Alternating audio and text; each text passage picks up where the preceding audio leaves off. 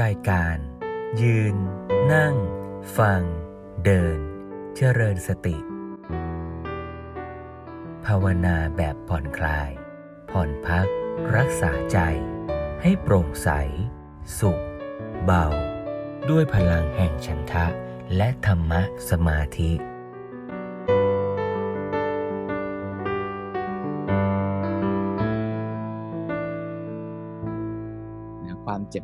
ก็มีโอกาสเกิดขึ้นกับเรา เราก็เคยเจ็บป่วย เราก็เคยไม่สบาย เราก็เคยมีร่างกายที่ แต่เดิมมันเคยให้สุขเวทนาแก่เรา แต่ในบางครั้งบางคราว แม้เราจะประครบประงม ดูแลร่างกายนี้ ให้น้ำให้อาหาร มันดียังไงก็ตาม ถึงวันหนึ่งมันก็จะเรียกว่าทรยศก็ได้แต่จริง ๆ มันก็เป็นไปตามเหตุปัจจัยของเขาก็คือ เขาก็กลายเป็นว่า มอบความทุกขเวทนาให้แก่เรา อย่างมากมายก็ได้ เพราะฉะนั้น แบบฝึกหัดวันนี้นี่ จริง ๆ แล้วก็ยากขึ้นกว่าสัปดาห์ที่แล้ว สัปดาห์ที่แล้วเราพูดกันในแง่ว่า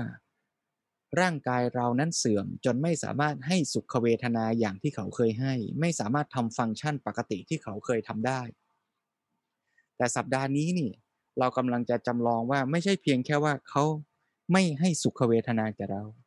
แต่ร่างกายนี้จะกลับกลายเป็นว่าให้ทุกขเวทนาแก่เราด้วย เราจะเตรียมความพร้อม เราจะมีใจที่ยอมรับ ยิ้มแย้ม อิ่มเอม เบิกบาน เข้าใจ กับสภาวะเช่นนั้นได้อย่างไร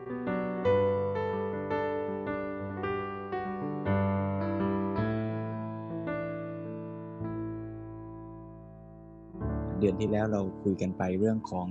กายคตาสติเห็นความจริงของกายนะว่ามีความไม่สวยงาม มีความเปลี่ยนแปลงเป็นธรรมดา ในช่วงเดือนนี้ก็ชวนโยมพิจารณาต่อเนื่องไปอีกว่า ร่างกายที่ว่าเปลี่ยนแปลงนั้นเนี่ยมันเป็นยังไง มันแก่มันเจ็บมันตาย แล้วเราจะเตรียมความพร้อม กับความเปลี่ยนแปลงของชีวิตนี้อย่างไร สัปดาห์ที่แล้วได้คุยกันไปถึงเรื่องของความแก่ชรา ยกเอาชราสูตรมาเล่าให้โยมฟัง แล้วก็ชวนโยมลองซิมูเลตจำลองสถานการณ์ ว่าถ้าเราแก่ชรา ตาหูจมูกลิ้นกายประสาทสัมผัสของเราเสื่อมไปแปลเปลี่ยนไป ชีวิตของเราจะเปลี่ยนไปยังไง เราจะทุกข์ เราจะเสียดายกับสุขทั้งหลายที่เราเคยได้รับทางตาหูจมูกลิ้นกายมากน้อยเพียงใด แล้วการเตรียมความพร้อมการฝึกในเรื่องนี้ ก็คือการที่เริ่มต้นตั้งแต่ปัจจุบันขณะทุกๆวันของเรานี่แหละ เมื่อเราสัมผัสรับรู้ทางตาหูจมูกลิ้นกาย ไม่ได้แปลว่าเราจะมีความสุขไม่ได้ แต่สิ่งสำคัญก็คือว่าเมื่อสุขเกิดขึ้นแล้วอย่าไปเผลอยึด อย่าไปเผลอหลอกตัวเอง ว่าความสุขมันจะอยู่กับเราอย่างนั้น จีรังยั่งยืนเสมอไป ถ้าเราฝึกที่จะวางใจอย่างนี้ไว้บ้าง เมื่อวันใดที่สังขารร่างกายเราแปลเปลี่ยนไป มันไม่สามารถที่จะมองดูสิ่งสวยงาม ความบันเทิงทางตาหูจมูกลิ้นกาย ได้เหมือนอย่างที่เคยเป็น เราก็อาจจะพร้อมยอมรับ อาจจะเข้าใจที่มันจะเกิดขึ้นได้ ดีกว่าที่เราจะไปเผลอหลอกตัวเองเอาไว้ คิดเอาไว้ ว่ามันจะต้องถูกใจมันจะต้องสมใจเราเสมอไป ใครที่ไม่เตรียมใจไว้บ้างเลย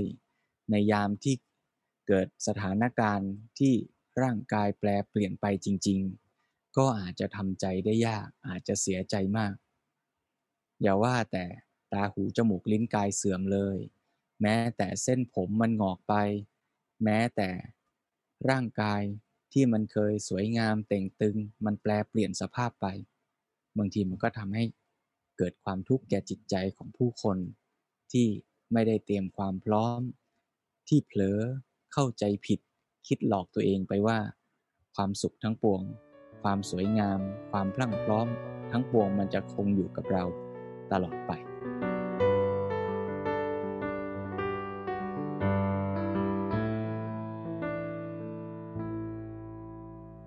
ที่จะเริ่มต้น ก็ชวนให้โยมได้ลอง กลับมาอยู่กับตัวเอง นั่งในที่ที่สบาย ผ่อนคลาย หายใจเข้าลึกๆ หายใจออกผ่อนคลาย สบาย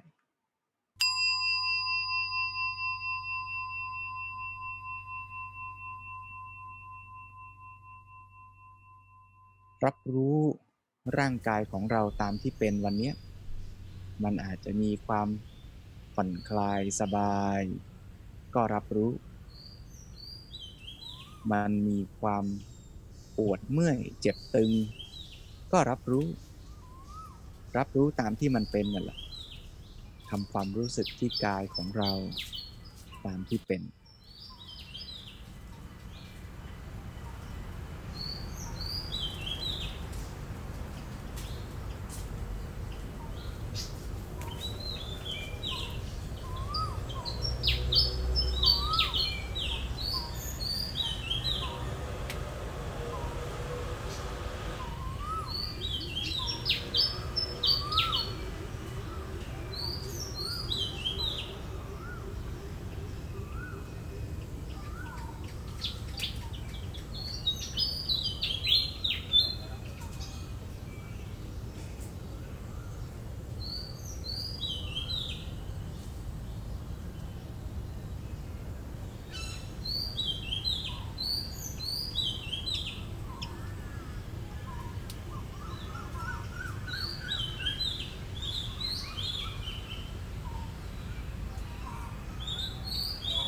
ความรู้สึกในร่างกายของเรา ตั้งแต่ปลายเท้า ขา ก้นที่สัมผัสพื้นลำตัว ช่องท้อง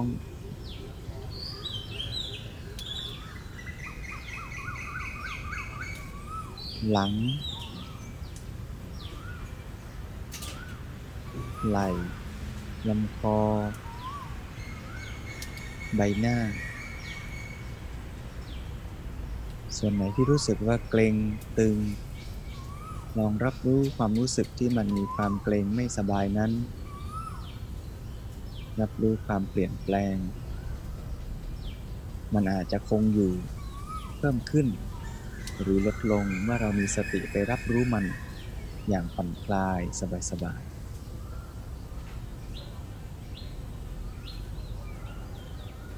รับรู้ลมหายใจของเรา ลมหายใจที่หล่อเลี้ยง ร่างกายและชีวิตของเรา มาหลายสิบปีหายใจเข้าลึกๆ หายใจออกผ่อนคลาย สบายๆ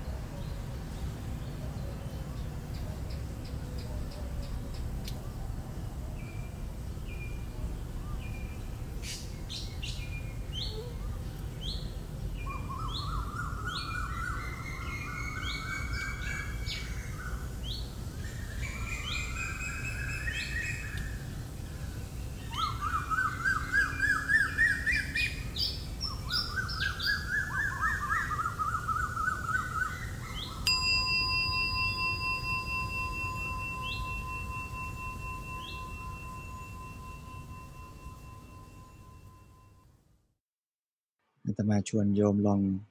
ทำความรู้สึก อยู่กับตัวเรา ว่าถ้าชีวิตเราวันหนึ่งเกิดแปลเปลี่ยนไป เจ็บป่วยไม่สบาย เราจะรู้สึกยังไง เราจะเตรียมความพร้อมกับสถานการณ์นั้นอย่างไร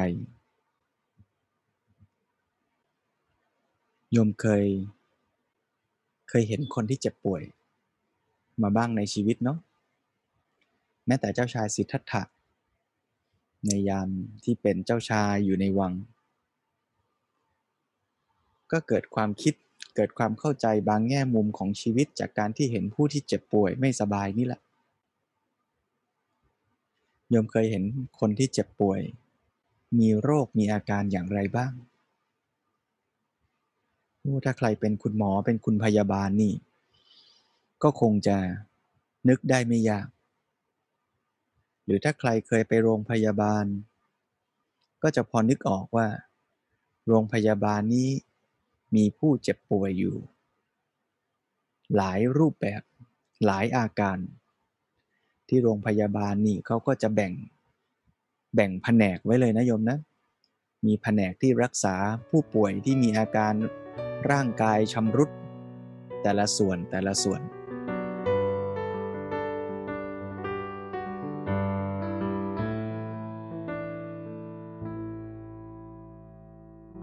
ตมาก็เคยไปเยี่ยมผู้ป่วย ที่โรงพยาบาล เป็นพระอาสา เยี่ยมผู้ป่วยไปนั่งคุยสนทนาธรรมะ ครั้งหนึ่งอาตมาไปเจอ ผู้ป่วยที่เป็นคุณลุงท่านหนึ่ง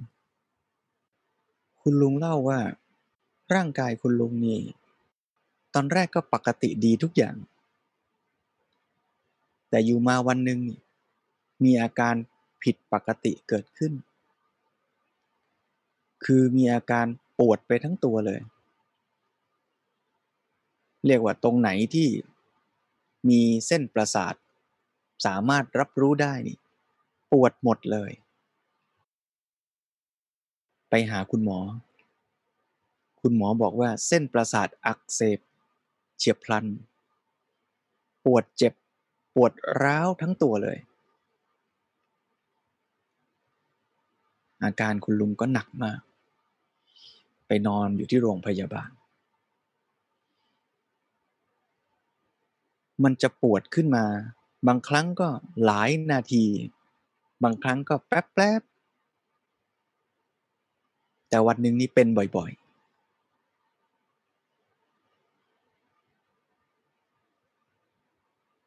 ลองขอโอกาสคุณลุงท่านนั้นแล้วเราลอง เรียนรู้บทเรียนนี้ ว่าถ้าสมมุติชีวิตของเราวันหนึ่งเกิดเจ็บป่วยเหมือนคุณลุงท่านนี้ เราอาจจะเลือกไม่ได้เนาะว่าเราจะป่วยโรคอะไรบ้างในชีวิตอาตมาก็ลองยกตัวอย่างเนี่ยโยมเอาตามประสบการณ์ที่เคยไปพบเจอมา เอาลองสมมุติว่าร่างกายของเราเนี่ยเราเคยปวดเราเคยเจ็บไหมฮะอาจจะเคยมาบ้างเนาะบางทีเราก็อาจจะปวดจุดใดจุดหนึ่ง แต่คุณลุงท่านนี้บอกว่า โอ้ปวดทั้งตัวเลย เราลองทำความรู้สึกสมมุติดูซิว่า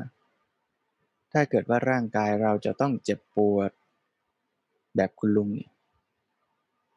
เราจะรู้สึกยังไง เราจะใช้ชีวิตอยู่อย่างไร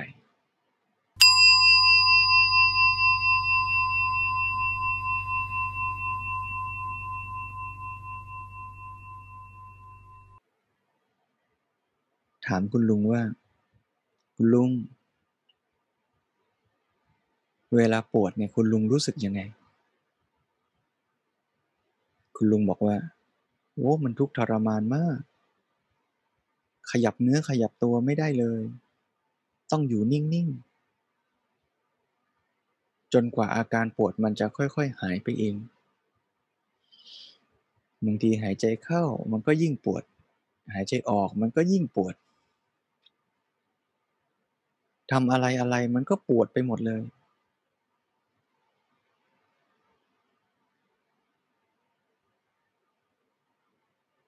คุณลุง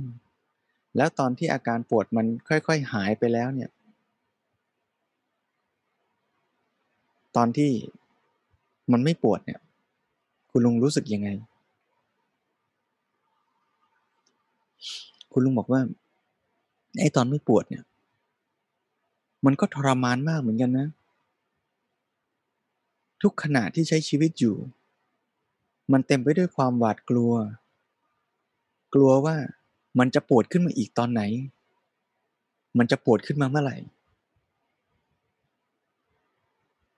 ทุกขณะของชีวิตคุณลุง อยู่กับความหวาดกลัว กลัวว่ามันจะปวด ตอนที่ปวด ก็ทุกกาย ตอนไม่ปวด ก็ทุกใจ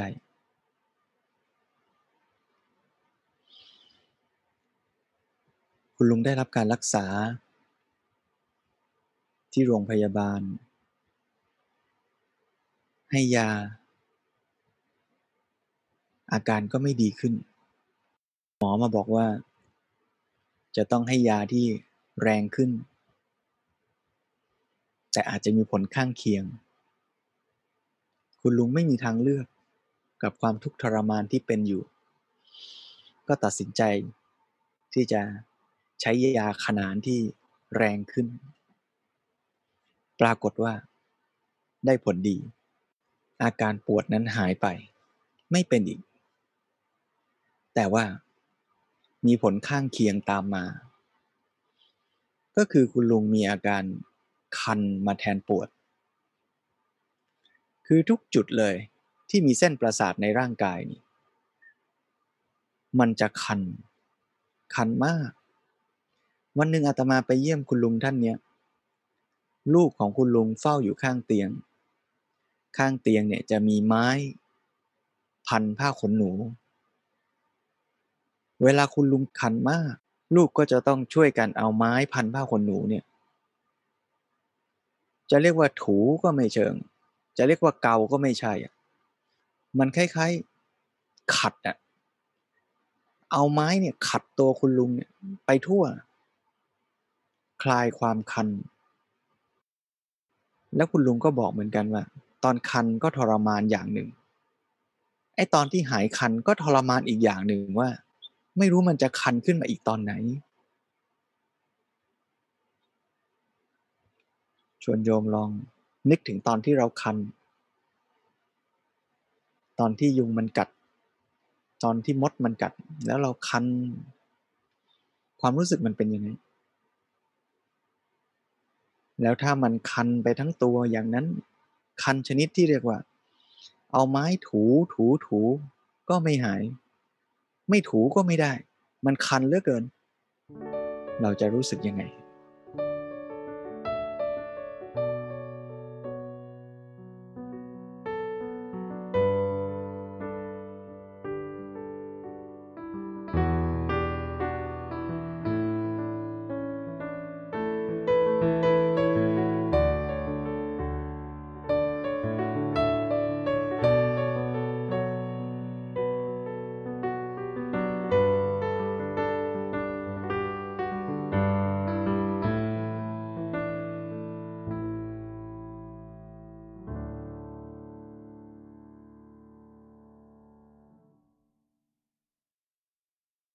รั้งหนึ่งอาตมาไปเยี่ยมผู้ป่วยเด็ก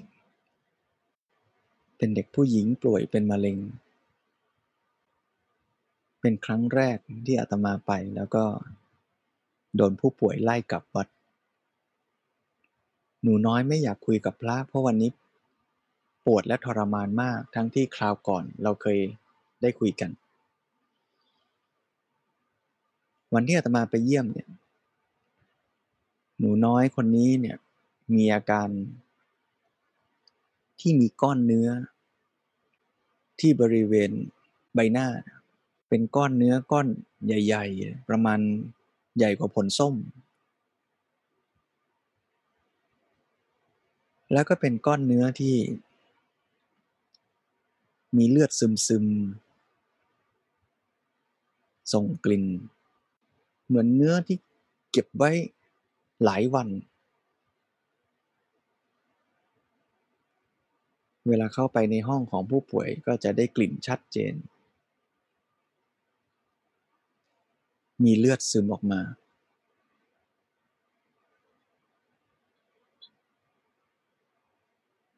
หนูน้อยร้องไห้ด้วยความเจ็บปวด ความเจ็บป่วยเกิดขึ้น ไม่ว่าจะอายุมาก หรืออายุน้อย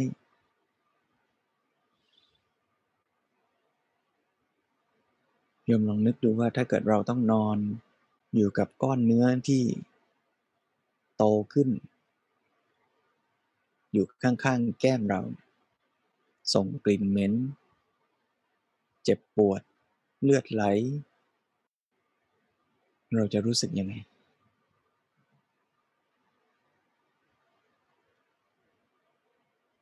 การกินข้าวก็คงไม่อร่อยหรืออาจจะกินไม่ไหว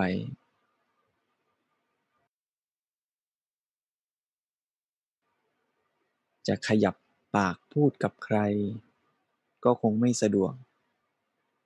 แล้วก็อาจจะยิ่งปวดเพิ่มขึ้นด้วย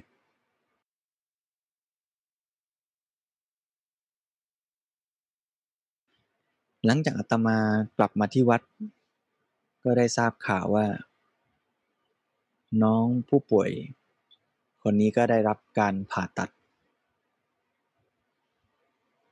เอาก้อนเนื้อ ออกไป แล้วก็ได้กลับไปใช้ชีวิตที่บ้าน เวลาผ่านไปน่าจะไม่ถึงปีอาตมาก็ได้รับข่าวจากคุณหมอ อีกครั้งหนึ่งว่า เด็กผู้หญิงที่เคยเป็นผู้ป่วยเมื่อปีที่แล้ว ตอนนี้กลับมาที่โรงพยาบาลอีกแล้ว อาการก้อนเนื้อเกิดขึ้นอีกครั้ง แม้ว่าจะผ่าตัดไปแล้วเมื่อปีก่อน แต่ปีนี้นี่หนูน้อยมีก้อนเนื้อ อีกแล้ว แต่คราวนี้นี่ก้อนเนื้อเกิดขึ้นที่ข้างในช่องปาก วันที่อาตมาไปเยี่ยมอาตมาเห็นหนูน้อยคนนี้นอนอ้าปาก หุบปากไม่ได้ ก้อนเนื้อ สีแดงเลือดไหลเยิ้ม อยู่ในปาก ลูกน่าจะใหญ่พอๆกับกำปั้น แล้วก็ใหญ่ขึ้นเรื่อย ๆ ด้วย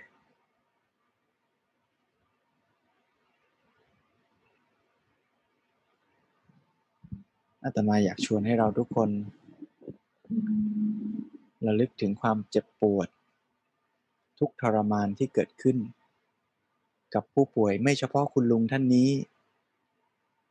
แล้วก็ไม่เฉพาะ หนูน้อยคนนี้ แต่เป็นความไม่สบายกาย ที่สามารถเกิดขึ้นกับใครก็ได้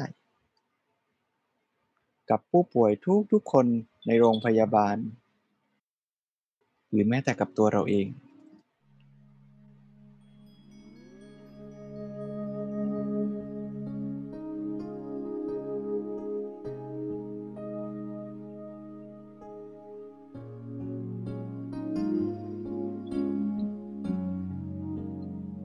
ก็ชวนให้เราตั้งจิตเมตตาปรารถนาดี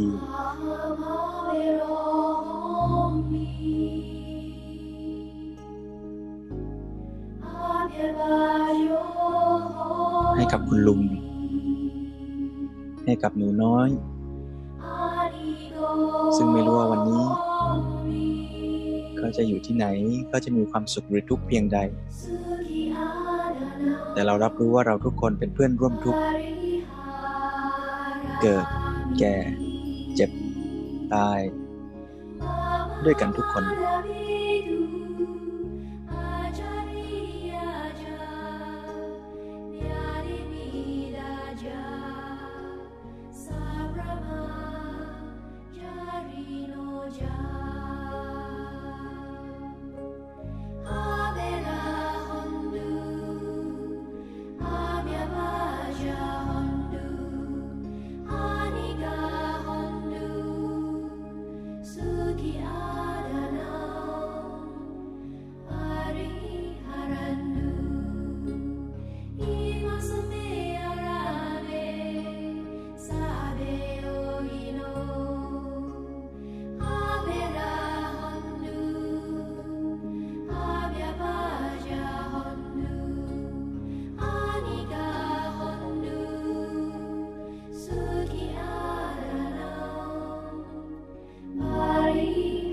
เข้า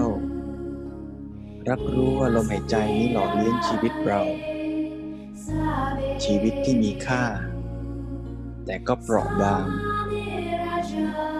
อาจจะเจ็บป่วย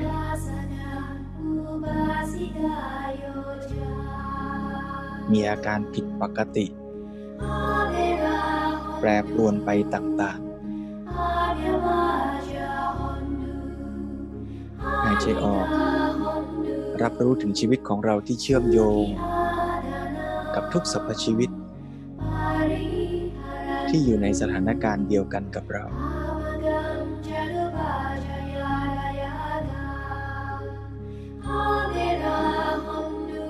หายใจเข้าเตือนตัวเราว่าเราจะตั้งใจใช้ชีวิตของเรา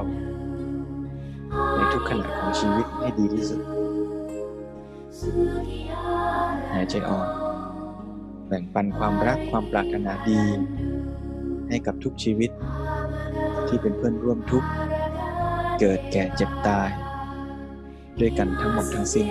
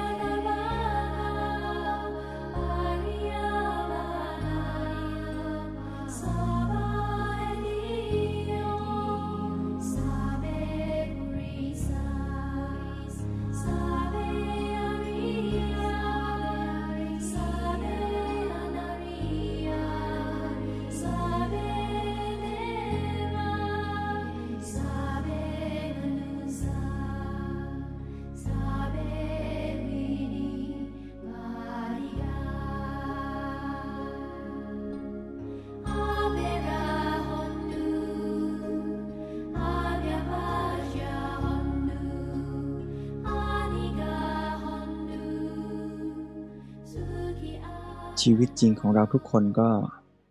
แบบนี้นะโยมนะ มีครั้งหนึ่ง พระพุทธเจ้า ทรงเล่าชีวิตของพระองค์เอง ที่พระองค์เคยอยู่ในวัง เคยประสบกับความสุขโดยประการต่างๆ แล้วพอถึงคราวครั้งหนึ่ง ก็ได้เห็นผู้คนที่แก่เจ็บตาย แล้วก็กลับมาเห็นความจริงของชีวิต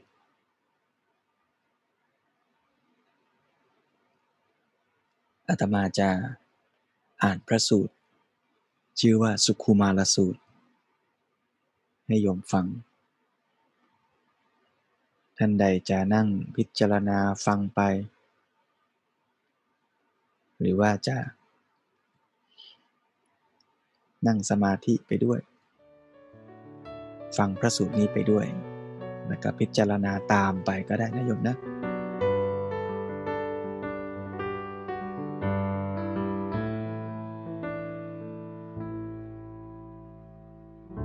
พระพุทธเจ้าตรัสเล่ากับภิกษุทั้งหลาย บอกว่า ดูกระภิกษุทั้งหลาย เราเป็นผู้ไม่มีทุกข์ ไม่มีทุกข์อย่างยิ่ง ไม่มีทุกข์โดยส่วนเดียว ได้ยินว่า พระชนกรับสั่งให้ขุดสระโบกขรณีไว้เพื่อเรา ภายในนิเวศ ให้ปลูกอุบลไว้สระหนึ่ง ปทุมไว้สระหนึ่ง ปุนดริกไว้สระหนึ่ง เพื่อประโยชน์แก่เรา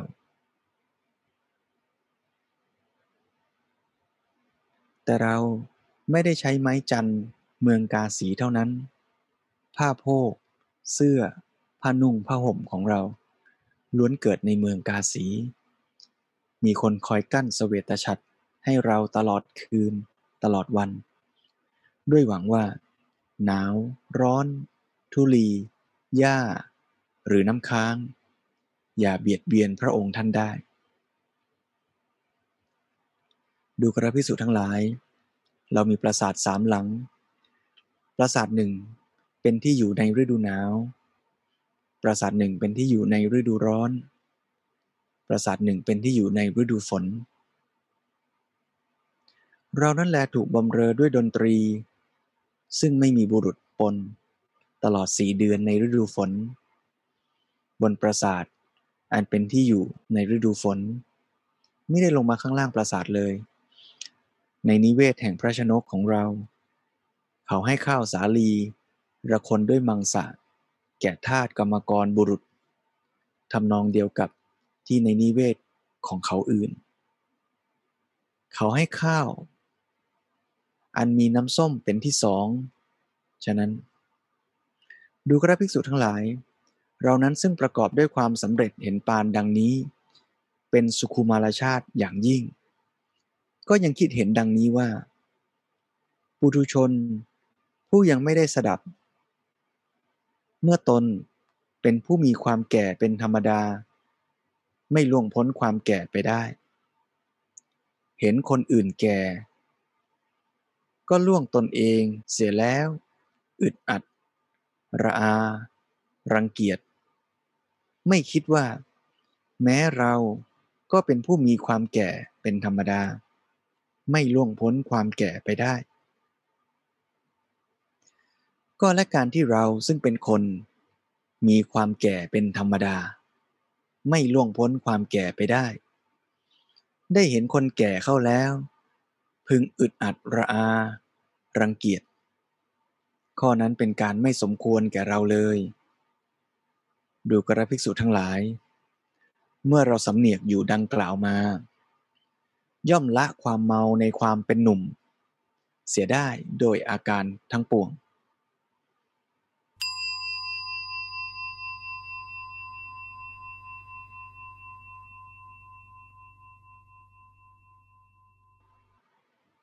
ปุถุชน ผู้มิได้สดับ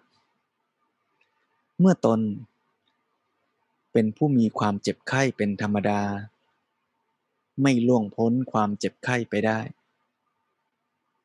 เห็นคนอื่นเจ็บไข้ ก็ล่วงตนเองเสียแล้ว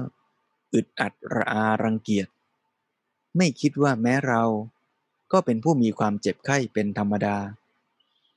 ไม่ล่วงพ้นความเจ็บไข้ไปได้ ก็และการที่เราซึ่งเป็นคนมีความเจ็บไข้เป็นธรรมดา ไม่ล่วงพ้นความเจ็บไข้ไปได้ ได้เห็นคนเจ็บไข้เข้าแล้ว พึงอึดอัดระอารังเกียจ ข้อนั้นเป็นการไม่สมควรแก่เราเลย ดูกระภิกษุทั้งหลาย เมื่อเรานั้นสำเนียกอยู่ดังกล่าวมา ย่อมละความเมาในความไม่มีโรค เสียได้โดยประการทั้งปวง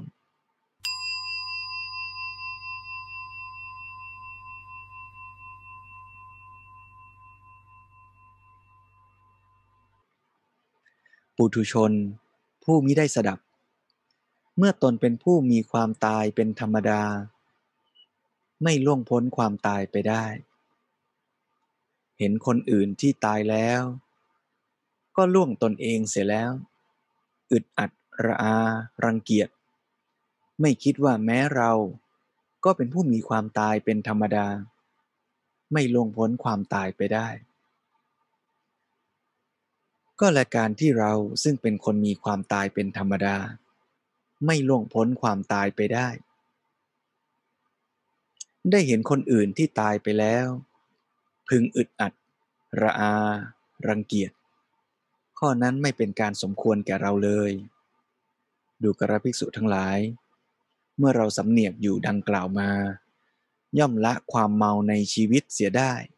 โดยประการทั้งปวง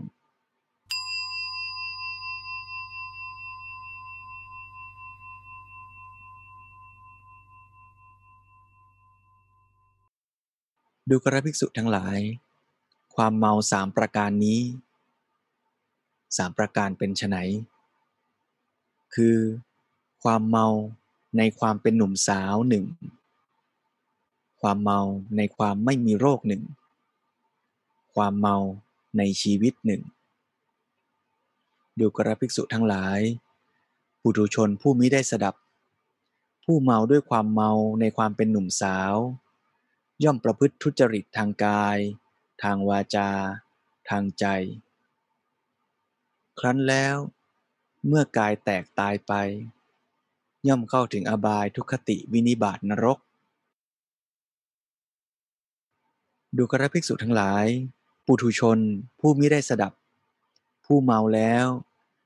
ด้วยความเมาในความไม่มีโรค หรือปุถุชนผู้มิได้สดับ ผู้เมาแล้วด้วยความเมาในชีวิต ย่อมประพฤติทุจริตทางกาย ทางวาจา ทางใจ ครั้นแล้วเมื่อกายแตกตาย ย่อมเข้าถึงอบายทุคติวินิบาตนรก ดูกระภิกษุทั้งหลาย ภิกษุผู้เมาแล้วด้วยความเมาในความเป็นหนุ่มสาว หรือภิกษุผู้เมาแล้ว ในความไม่มีโรค หรือภิกษุผู้เมาแล้ว ด้วยความเมาในชีวิต ย่อมลาสิกขาศึกไป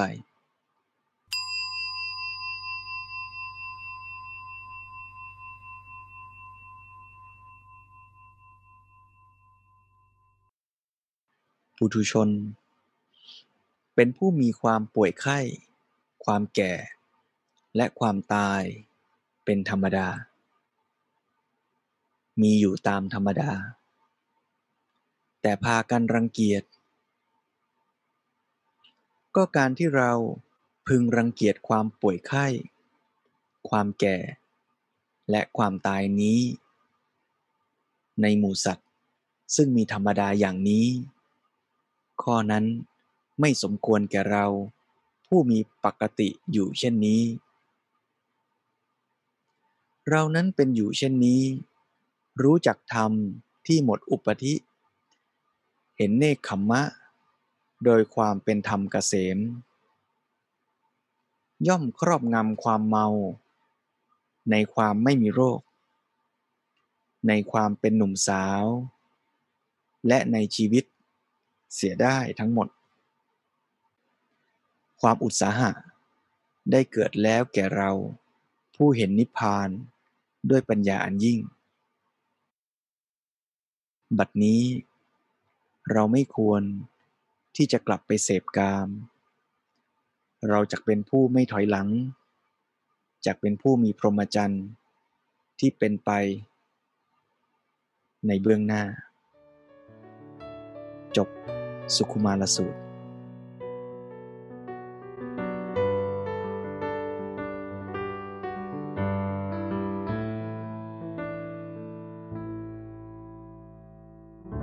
ฟังพระสูตรนี้ด้วยกันแล้ว ลองพิจารณาตามว่า ความเมาในความหนุ่มสาว ความเมาในความไม่มีโรค เป็นยังไง เรามีไหม ความที่เราเผลอคิดไปว่า เราน่าจะมีเรี่ยวแรงกำลัง เป็นหนุ่มเป็นสาว อยู่อีกนานแล้วนะ ความแก่คงยังไม่เกิดแก่เราง่าย ๆ ความที่เราเผลอคิดไปว่า โอ้ยเรายังแข็งแรง เรายังไม่ป่วยหรอกนะ แต่คุณลุง สอนอาตมาว่า เมื่อวานสบายดี วันนี้ก็อาจจะป่วยได้ วันนี้สบายดี พรุ่งนี้ก็อาจจะป่วยได้ ไม่แน่ เมื่อเราเห็นความไม่แน่ของชีวิต หลวงพ่อสมเด็จพระพุทธโฆษาจารย์ เตือนไว้ในหนังสือชื่อว่าสามไตร บอกว่าเมื่อเราเรียนรู้ว่าชีวิตไม่เที่ยงเปลี่ยนแปลงเป็นอนิจจังทุกขังอนัตตา เมื่อเห็นว่าไม่เที่ยงเปลี่ยนแปลง เราก็ต้องไม่ประมาท อย่าไปคิดว่า โอ้ ชีวิตมันไม่แน่นอน เดี๋ยวมันก็ตาย เดี๋ยวมันก็เจ็บ เราก็ปล่อยมันไป ตามยถากรรมแบบภาษาไทยพูด คิดแบบนี้ไม่ถูก เพราะการที่มันจะเปลี่ยนแปลงเสื่อมไป หรือมันจะเป็นไปอย่างไรอย่างไรเนี่ย มันก็เป็นไปตามเหตุปัจจัยเหตุปัจจัยที่จะทำให้ ชีวิตเราเป็นไปต่างๆ เนี่ย มันมีทั้งเหตุปัจจัยที่เราควบคุมจัดการได้ก็มี เหตุปัจจัยที่เราควบคุมจัดการไม่ได้ก็มี ถ้าเราเห็นตามเป็นจริงอย่างเนี้ย เราก็ต้องใช้ปัญญาว่า ถ้าเราจะมีชีวิตร่างกายที่ดี ดีทั้งต่อตัวเราด้วย ดีทั้งต่อผู้คนรอบข้างด้วยเนี่ย เราจะต้องทำเหตุปัจจัยอะไรบ้างล่ะ เราควรจะใช้ชีวิตอย่างไร เราควรจะกินอยู่ เดินนั่ง ยืนนั่ง ฟังเดิน กิน พูดคุย ออกกำลังใช้ชีวิตอย่างไร เราก็ต้องใช้ชีวิตด้วยปัญญา แต่ความยากมันอยู่ตรงที่ว่าต่อให้เรารู้ว่ามันควรทำยังไงเนี่ยโยมเคยเป็นไหมว่าบางทีเนี่ย เราก็เผลอ เผลอทำตามที่ ที่ปัญญามันบอกว่าอย่าทำอะก็มีเนาะเพราะฉะนั้นก็ต้องใช้สติเนี่ยแหละไปช่วย ช่วยไม่ให้เผลอ หรือถ้าเผลอไปแล้ว ก็รู้ตัวขึ้นแล้วก็จะได้ ปรับปรุงเปลี่ยนแปลงให้ดีขึ้นอย่างบางทีเรารู้ว่าเราควรกินอาหารแบบไหน แต่พอเจออะไรอร่อยอร่อยหวานหวานมันมันซึ่งไม่ค่อยดีต่อสุขภาพของเรา เราก็เผลอบางทีก็เผลอเข้าไปแล้วสองคำสามคำคราวนี้พอสติมาก็ค่อยตั้งหลักใหม่ โอ้นี่ สติมาเตือนเราแล้ว เราก็สร้างปัจจัยดี ๆ ให้กับชีวิตเรา บางทีเราก็รู้ว่า โอ้เนี่ยจะต้องออกกำลังกายนะ แต่พอถึงเวลา ตัวขี้เกียจมันก็มาบอกว่าเอาไว้ก่อน เดี๋ยวก็ได้ สักพักสติก็จะมาเตือนเราอีกว่า โอ้ อย่าปล่อยใจไปตามกิเลสเลยทำตามปัญญาทำเหตุปัจจัยที่ดีให้กับชีวิตดีกว่า หรือแม้แต่ช่วงนี้เนี่ย มีไวรัสระบาด ก็เป็นความเจ็บป่วยอย่างหนึ่งเหมือนกัน แล้วก็เป็นอาการเจ็บป่วยที่สอนธรรมะได้ดีมากว่า ความเจ็บป่วยก็ไม่ใช่เรื่องของใครคนใดคนหนึ่งคนเดียว แต่เกี่ยวข้องเชื่อมโยงกันทั้งหมด เมื่อเราไม่ดูแลสุขภาพ ไม่ใช่แค่ตัวเราที่เจ็บป่วย เราก็จะเป็นปัจจัยทำให้ผู้คนรอบข้างบางทีแม้แต่คนที่เรารักใกล้ชิดเรา ครอบครัวของเรา เพื่อนบ้านเพื่อนร่วมงานที่ใช้ชีวิต อยู่ใกล้ๆเรา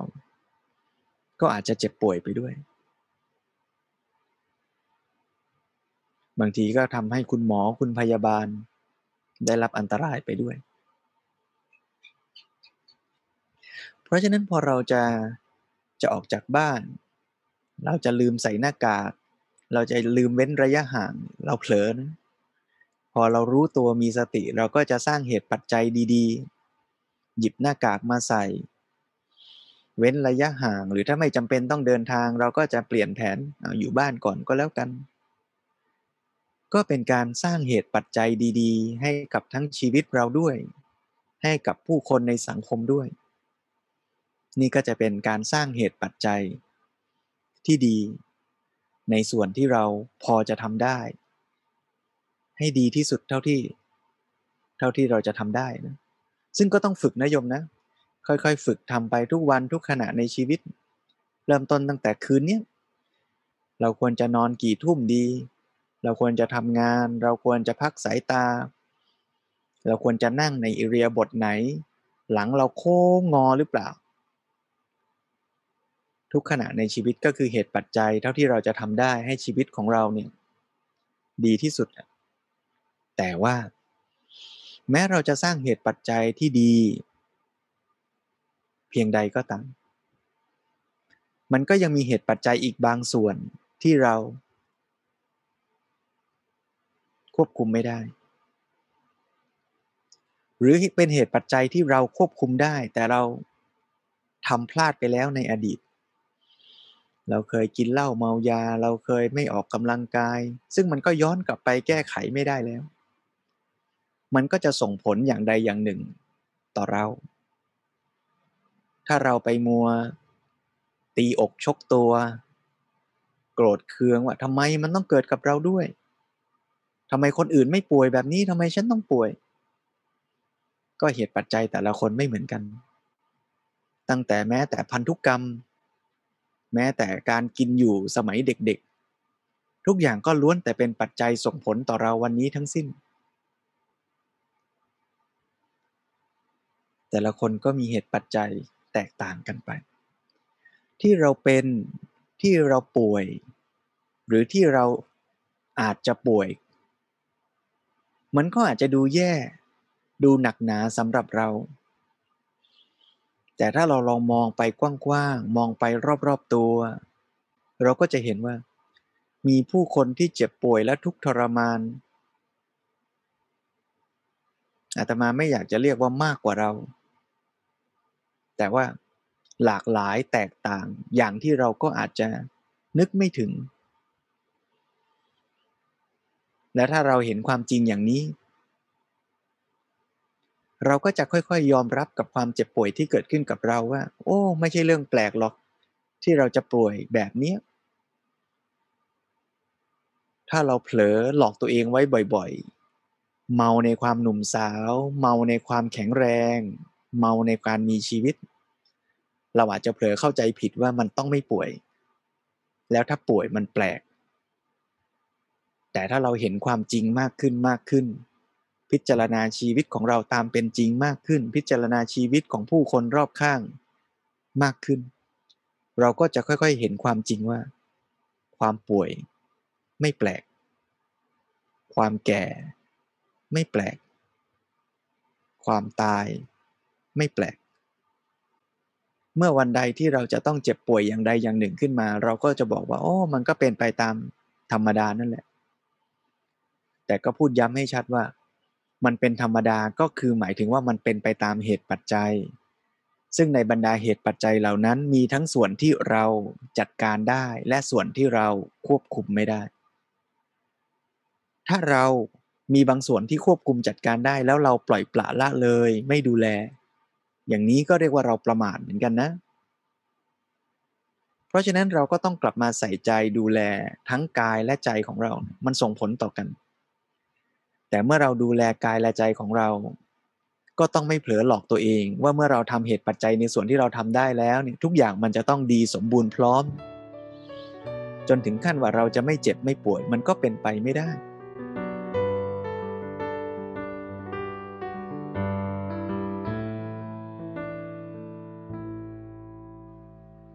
เพราะฉะนั้นก็ชวนโยมกลับมาดูแลชีวิต ใช้ชีวิตทุกขณะ ด้วยสติ ด้วยปัญญาสร้างเหตุปัจจัยที่ดีที่สุดทั้งต่อตัวเราเองและต่อผู้คนรอบข้าง แล้วก็เตรียมใจไว้หน่อย เผื่อใจไว้นิด ว่าความแก่ความเจ็บป่วย ความตาย เป็นเรื่องธรรมดา ซึ่งอาจจะเกิดขึ้นแก่เรา หรือคนที่เรารักพรุ่งนี้ก็ได้ วันนี้ก็ได้ เพราะฉะนั้นทุกลมหายใจที่เราหายใจเข้าและออก เราจะใช้มันอย่างสมคุณค่าให้คุ้มค่าที่สุด เพราะเราไม่รู้หรอกว่า เมื่อเราหายใจออกแล้ว ในลมหายใจถัดไป เรายังจะแข็งแรงเหมือนตอนนี้ไหมร่างกายเรายังจะสบายเหมือนตอนนี้หรือเปล่า มันอาจจะเสื่อม มันอาจจะแก่ชรา เหมือนอย่างที่เราคุยกันไปคราวก่อน หรือมันอาจจะไม่ใช่แค่ว่าเสื่อมไปเฉยๆ มันอาจจะไม่ใช่แค่ให้ความสุขแก่เราไม่ได้ แต่มันอาจจะย้อนกลับมาให้ความทุกข์เจ็บปวด แก่เราก็ได้ การตระหนักรู้อย่างนี้ไม่ได้แปลว่าจะทำให้เราหวาดกลัว หรือว่าไม่อยากมีชีวิต แต่ชวนให้เรากลับมาเห็นคุณค่าของชีวิตและความเปราะบางของชีวิตเพื่อใช้ชีวิตทุกขณะ ให้ดีที่สุด ทั้งเพื่อตัวเราด้วย และเพื่อคนที่เรารักและทุกสรรพชีวิตด้วย